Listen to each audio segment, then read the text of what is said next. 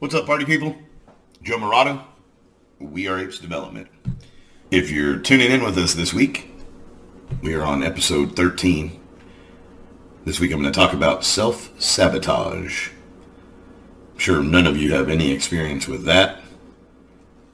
It's a good topic, I think, because I think it's something that a lot of people struggle with and they don't even realize.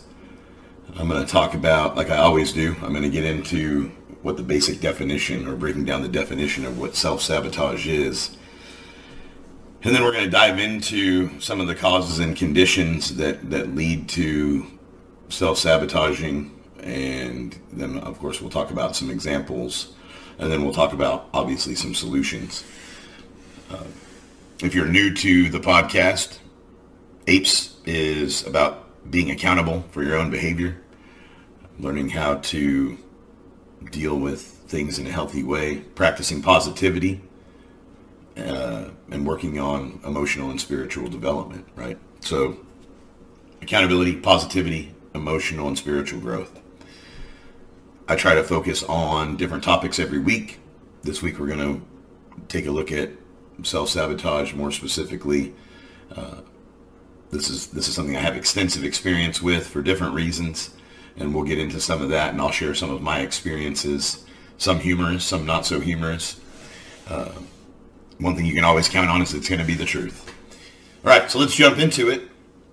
First of all, let's break down the definitions of, of what self and sabotage mean, right? So sabotaging or the act of sabotage is to deliberately destroy, damage, or obstruct something. That being applied to oneself, if we look at the definition of self, it's a person's essential being that distinguishes them from others.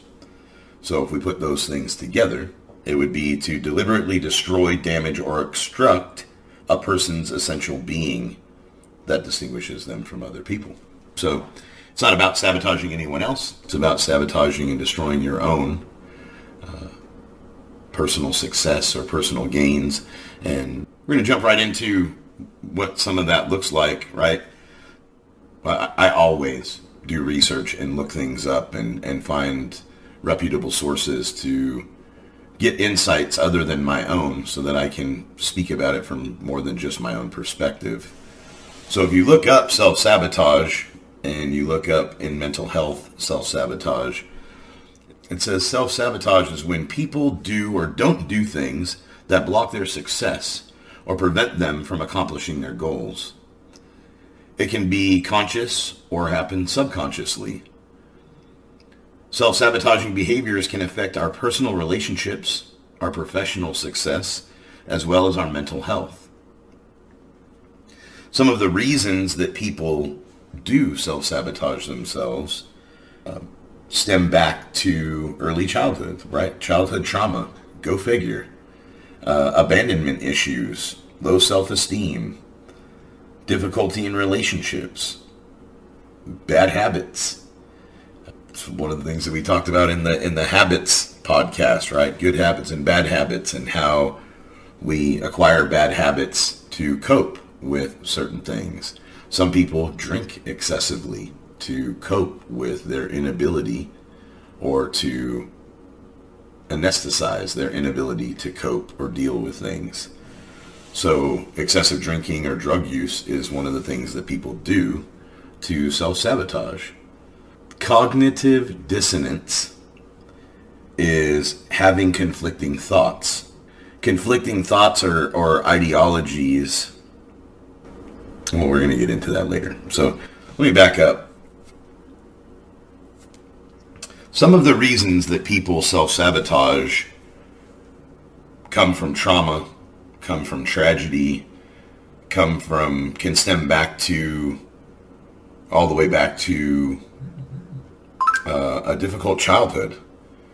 It can stem from low self-esteem. It can stem from uh, difficult relationships. Having broken relationships or failed relationships can cause us to self-sabotage future relationships.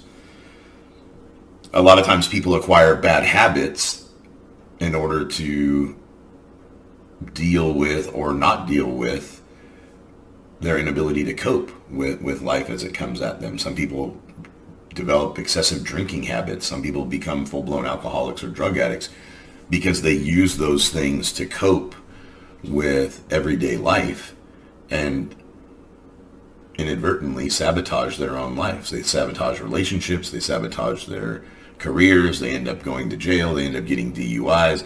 All kinds of things happen. Uh, then people, sometimes people don't even realize, like people don't start drinking with the idea like, oh, I'm just going to ruin my life.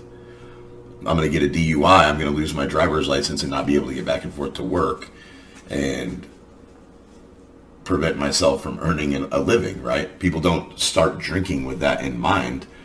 Uh, it's a coping mechanism. And a lot of things that people do that are self-sabotaging are coping mechanisms. One of the things that, that people, that causes people to self-sabotage is something called cognitive dissonance. And I had to look this up, but basically what it comes down to is having conflicting thoughts or conflicting ideas or ideologies, right? So let me give you an example of that. Cognitive dissonance in me would be an example would be that my parents had a broken marriage. They separated when I was very young. They got back together a few years later for my sake, which, though noble, uh, I believe was a terrible idea. There's a reason why relationships don't work out most of the time. Uh, I can think of a couple of instances where I have friends that have split up and gotten back together and now they have a healthy relationship or uh, another friend of mine you know got divorced and remarried the same person and had a healthy relationship um, but i know that when i got married at a very young age at 22 i married my wife liz and i had very broken ideas of what marriage looked like and i knew that i didn't want my marriage to look anything like uh, I didn't want I didn't want to participate in my marriage like my father participated in his marriage. So I had broken ideas of what spousal support looked like and what a loving relationship looked like. And I had fears that I wasn't going to be able to have a healthy marriage. Even though I was crazy about the woman that I was marrying, I was absolutely in love with her. She was an amazing partner, an amazing friend. Uh, we laughed and joked about everything. We shared everything with each other. The the fact was is that there were things in place. Cognitive dissonance was something that played a part in my life. Now, I ended up sabotaging that relationship and sabotaging that marriage for a couple of different reasons. Um, I believe. I believe that I ended that I ended up sabotaging that relationship for a couple of different reasons, and I'll get into that a little bit later. What I can say is that I am very good friends with that woman today. We are very good friends. We talk about everything. Uh, we we go to each other for advice still, and we we ha- we have a very positive relationship. Liz, you're one of my best friends still, and uh, and that's a blessing and and a gift and I value it that way. I'm really grateful for how things have played out because we lost touch for a really long time, and when we reconnected, it was like two old friends reconnecting after not seeing each other since high school. And we had both grown a lot, and we had both been through a lot. And I can't help but think that everything went the way that it was supposed to in both of our lives because I think that we're both the best versions of ourselves that we could be right now you know, we both played a part, a huge part, and still do. Um, Liz is part of the reason that this podcast exists. So if you're a fan and you're a listener, thank Liz. Everybody say hi, Liz.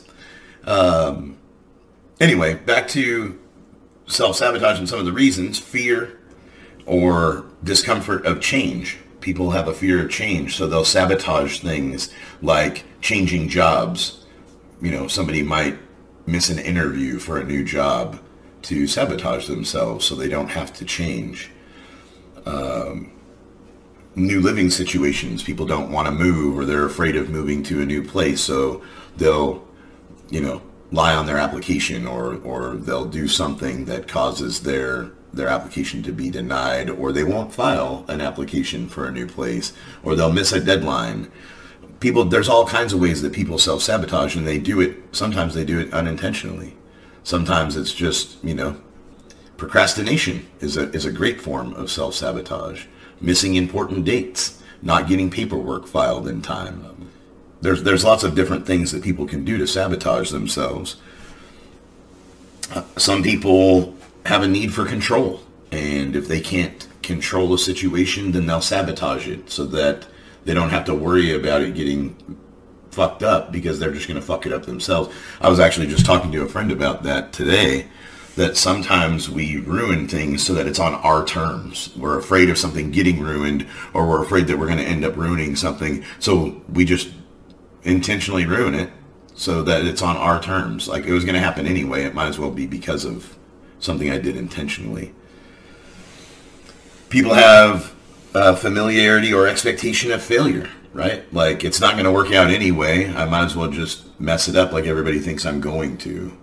I know that as a struggling drug addict and someone who struggled with self-worth and self-esteem, I didn't feel worthy of a lot of things. There were times where I had gotten crazy good jobs and could have been great careers and I didn't feel worthy, and I felt like at some point somebody was going to figure out that I wasn't really who they thought I was, or I wasn't really worthy of the position that I had. So I can't tell you how many times I've destroyed uh, business opportunities or career opportunities because I didn't feel worthy of a position, and I felt like I was going to fail anyway, or I was afraid I was going to fail anyway. So I caused my own demise, and it was it was a self fulfilling prophecy for a long time. I, I had to I had to put down the shovel. You're welcome for that reference. Um, something that I something that I do is I'll I'll dig myself a hole and I'll just keep digging and even when I want to stop and even when I try to stop I can't put down the shovel. You know, I, one of my problems is, is I over-explain because I want to be understood. I so badly want to be understood that I over-explain the shit out of things and I end up losing uh, someone's interest or, or someone's focus because I over explain the shit out of something. Like they're like, I get it, I get it. Stop talking. Just stop talking. Fear of failure, fear of getting hurt. People are afraid of getting hurt. People are afraid of getting too close to someone and being vulnerable. I know that I have a propensity when I get close to someone or I let someone in, um, I'm afraid that I'm going to get hurt. So I will fuck that situation up and push them away so that they can't hurt me and even though I don't want them to go away, and even though I don't want them to back off or, or stop loving on me or appreciating me or investing in me or a relationship with me, I'm afraid that I'm going to mess up the relationship or the friendship. So I will do st- do things, say things that push them away, and I will end up causing exactly what I didn't want to happen to happen. And I will end up hurting myself in the process. I'll deny them the ability to have a friendship or a relationship with me, and I'll deny myself of having a happy, healthy friendship or relationship with someone. And I'll get into an example of that later. Um, social and peer pressure is another thing that causes people to self-destruct or self-sabotage, right? I mean, I, I, literally have a tattoo of a bomb lighting his own fuse on my arm. I don't know if you guys can see that, but started out as a bomb from Super Mario Brothers. Now he has his middle finger up and he's setting himself off, and it, it, it totally is. It's my little symbol of self-sabotage. Like I will light my own fuse and self-destruct, and I have learned to practice and put in place practices to communicate with people and to have accountability partners and to talk to people about things so that I don't self-destruct and so that I don't go off the rails, right? And and it still happens. You know, I wish I could tell you that uh, I'm, I've perfected the art of not sabotaging my life and not sabotaging relationships and not sabotaging things. People sabotage their finances, you know. People struggle people struggle with their finances and they'll overspend whether it's intentionally or they'll retail therapy, right? Go out and spoil themselves, buy themselves some clothes, go have a spa day, whatever. Over overindulging, eating out too frequently. It's real easy to self sabotage yourself. You know, when I when I when I first got sober, I didn't have any any wherewithal how to manage my finances or how to manage my money because I lived a lifestyle where I didn't have any money ever. You know, I was I was running and gunning and stealing and criming and lying and cheating and doing everything I needed to do to stay loaded, and not having money was just the norm. So when I stopped getting loaded and I started working and having gainful employment and paying bills, I didn't have any skills as far as budgeting or ma- managing my money. And there were lots of times where I ate ramen for two weeks until I got paid. And I was totally comfortable with that because I bought myself a bunch of clothes or I went out and spent a bunch of money on DVDs or just random bullshit that I didn't need. I was just so not used to being able to buy myself things that I bought myself things in excess. And oftentimes did that to make myself feel better. So I sabotaged my, my own living space, my own my own needs by overspending. And I'm sure that no one can relate to that. I'm sure no one has problems with their finances or overspending or not being able to budget their money. But I've grown in that area too. I've learned to budget my money and I have a surplus of funds in my bank. I have a savings account and a prudent reserve for operating expenses to pay my rent and car payment and bills for the next several months. And that's not something that I ever thought would be possible. Anyway, back to causes and conditions people struggle with social pressure or peer pressure to fit into certain groups, right? To fit into a certain social culture and they'll go along with things that they don't necessarily agree with or they don't necessarily believe in and then inevitably do something to get ostracized from that group or to get kicked out of that group. And we, again, harm harm personal relationships and destroy personal relationships that would have otherwise been healthy or could have otherwise been healthy for us because we don't want to give in to peer pressure or we feel like we have to give in to peer pressure. A lot of people self-sabotage because they don't feel like they do, they don't feel like they deserve what they have. They don't feel like they deserve more than what they have. And so then they'll exhibit behaviors that support that, right? Like that's something that I've already talked about I didn't feel worthy of the friendships that I had. I didn't feel worthy of the job that I have. I didn't feel worthy of the life that I had started to acquire in sobriety. And I struggled with not sabotaging things. And fortunately, I practice the 12 steps of recovery and have a sponsor, and I do all of the things that are suggested so that you can learn and that you, and that you can grow as a recovering drug addict or alcoholic.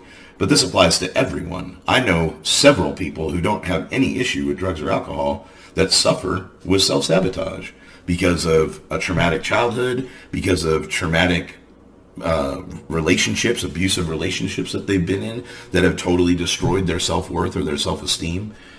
Uh, and so they sabotage future relationships. They sabotage relationships when they become vulnerable or people try to get close to them because they don't want to be hurt again and they don't want to be mistreated again fear of abandonment, fear of commitment. These are huge. I know I know myself that I struggled with with fear of abandonment because I had abandonment issues in my childhood. Uh, you know, one of the things that I struggled with early on was the fact that my dad split and blamed me and blamed my mom and didn't take any responsibility for his own behavior, wasn't accountable at all for his part in things and split and left us when I was, you know, a, a young teen and needed a father figure more more than ever. And that planted the idea in my head that I wasn't worth sticking around for. I wasn't worth fighting for. And regardless if things got hard or regardless if, you know, some shit was his fault or he had a part in things,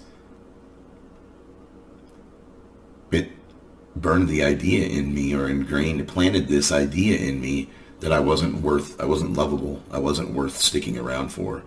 And like other podcasts and other episodes that I've talked about different things, I watered that idea and I fostered that idea and I made that a self-fulfilling prophecy by behaving in a way that made me unlovable.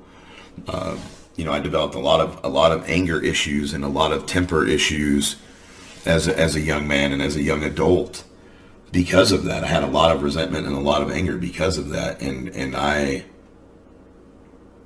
I was pretty hostile to people at times, and I pushed people away.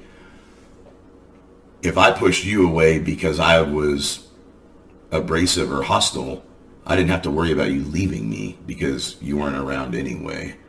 And I know that that sounds sick in a way and it sounds twisted and, and toxic and it is.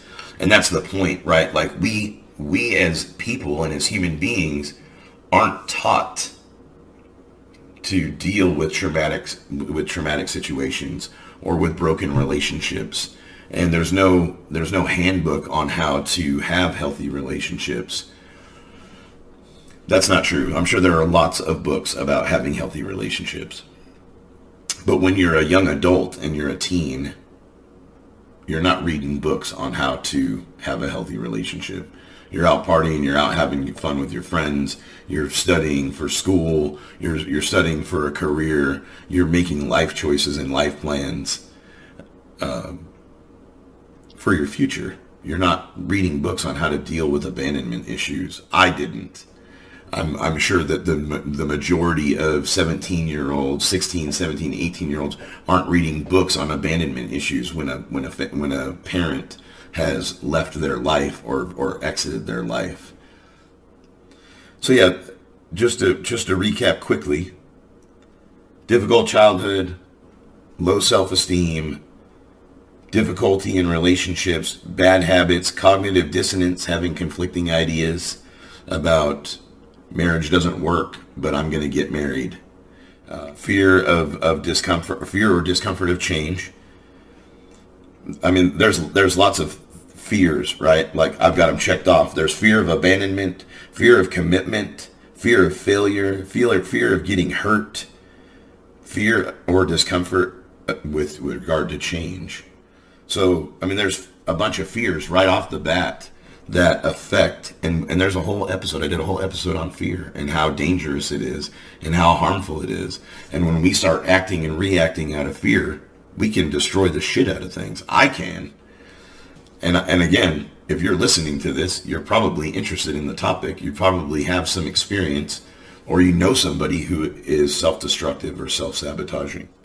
Now i'm going to get into some of the sabotaging behaviors that people exhibit, right?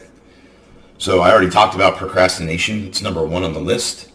Procrastination, putting things off intentionally, delaying progress, like putting off studying for a test due to a fear of failure, or procrastinating on a diet or an exercise plan, delaying your own personal growth because of fear of failure, or not feeling worthy of self-care.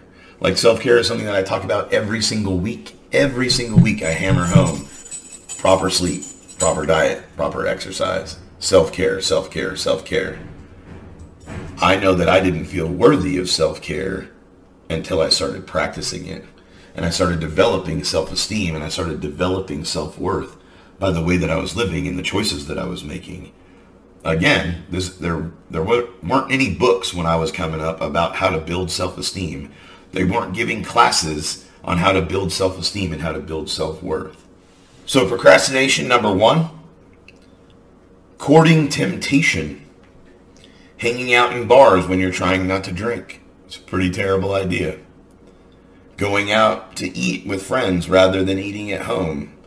Sabotaging your finances. I already talked about that. Sabotaging your diet or sleep patterns. Same way. Going out to eat. I, I can't tell you how many times that I've been food prepping, trying to budget my money, trying to get good sleep, and my friends are like, hey, after a meeting or something, my friends are like, hey, let's go out to eat. And I end up staying out till 10.30 on a school night and eating a bunch of crap and staying up late. And now I've messed with my finances, I've messed with my sleep, and I've messed with my diet all in one activity. Was it satisfying and, and fulfilling in the moment? Of course of course. But it went against all these other things that I was trying to do. And it, it, may have not been intentional. It may have been subconscious or it may have been accidental. The fact remains that it's a behavior. Courting temptation is a behavior that is often practiced by people who are self-sabotaging. Reprioritization. Substituting a planned activity or class with something less productive.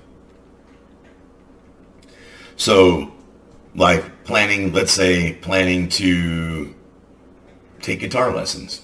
It's another perfect example. I can't tell you how many times I have planned on taking guitar lessons. Hell, I've even gotten guitar lessons as a Christmas gift from my mother and never used it. It was good for a year and I never used it. It was like 12 free classes, or it wasn't free. It was 10 or 12 classes for guitar lessons that my mom paid for for a Christmas gift one year because she knew that I desperately wanted to I desperately wanted to learn how to play the guitar. But yet I never made time. I, I always found something less productive to do. And uh, th- there's a hundred examples, right? Taking a taking a an automotive class, taking a computer class, doing something to progress your your knowledge, to progress your experience or your skill set. Starting to take, you know, HIIT classes or high intensity training uh, cardio classes to try to up your cardio and your, your gym game. And coming home, cutting your workout short and coming home and eating and, and watching Netflix instead. It's a much less productive use of your time and it's self-sabotaging, right? Or deciding not to go to the gym and just coming home instead of exercising. You're, you're only hurting your own personal progress, your own personal growth.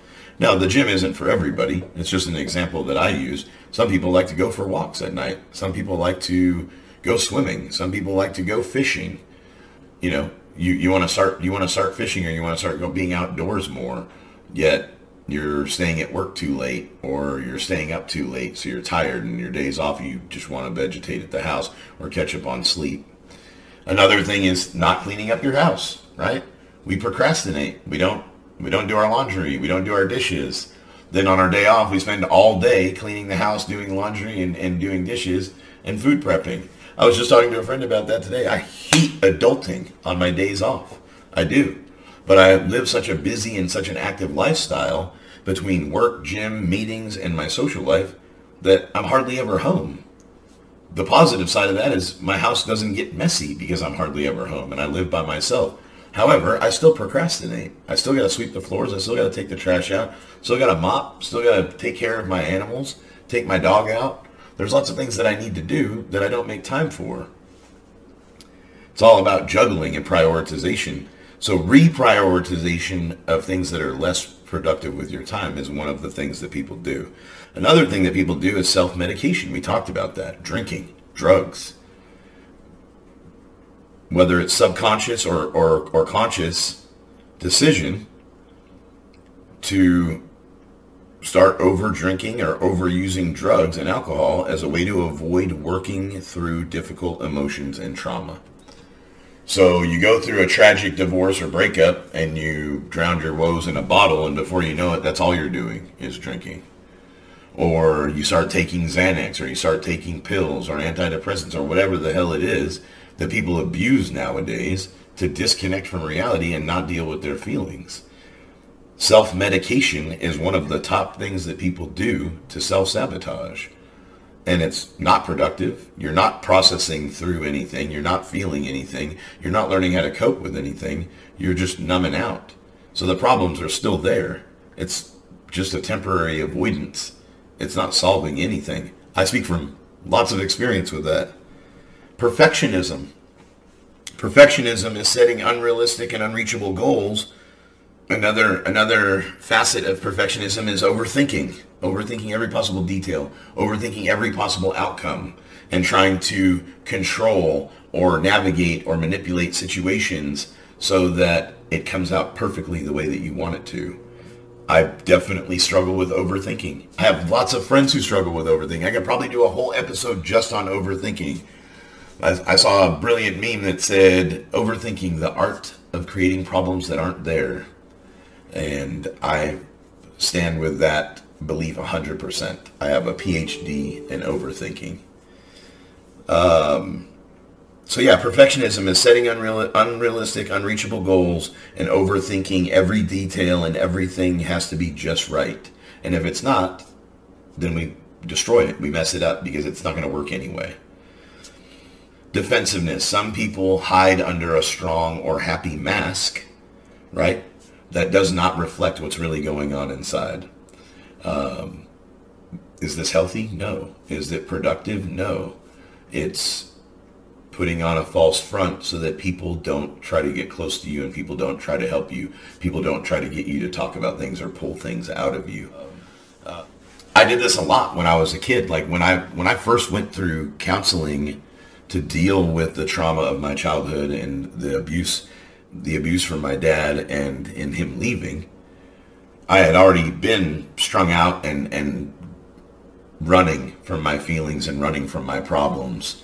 Okay, so when I landed in rehab for the first time, I had this amazing counselor by the name of Gary Troxel. Uh, surely Gary's never going to hear this podcast, but if you do, I want you to know that you are paramount in my emotional and mental growth still. And that you taught me things back then, back when I was 24 years old, a young man still lost in my own my own darkness and my own demons. Gary pulled peeled me like an onion because he got me talking about my childhood trauma. And as I was discussing some abusive interactions with my dad and some and some harmful interactions with my dad, he found that I was using humor or pointed out that I was using humor, that I would be laughing while I was talking about things or smiling when I was talking about things. And he asked me one question Do you think that what you're telling me is funny?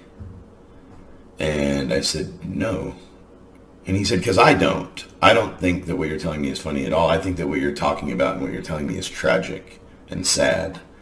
But your outsides don't match what you're talking about you're smiling and and kind of chuckling and he said i feel like you probably use humor and hostility because he had seen me be hostile and lose my temper and, and become intimidating and threatening to other people in the in the treatment facility. But um, he talked about that people use anger and, and humor as a way to protect themselves. They distract people with humor and deflect. And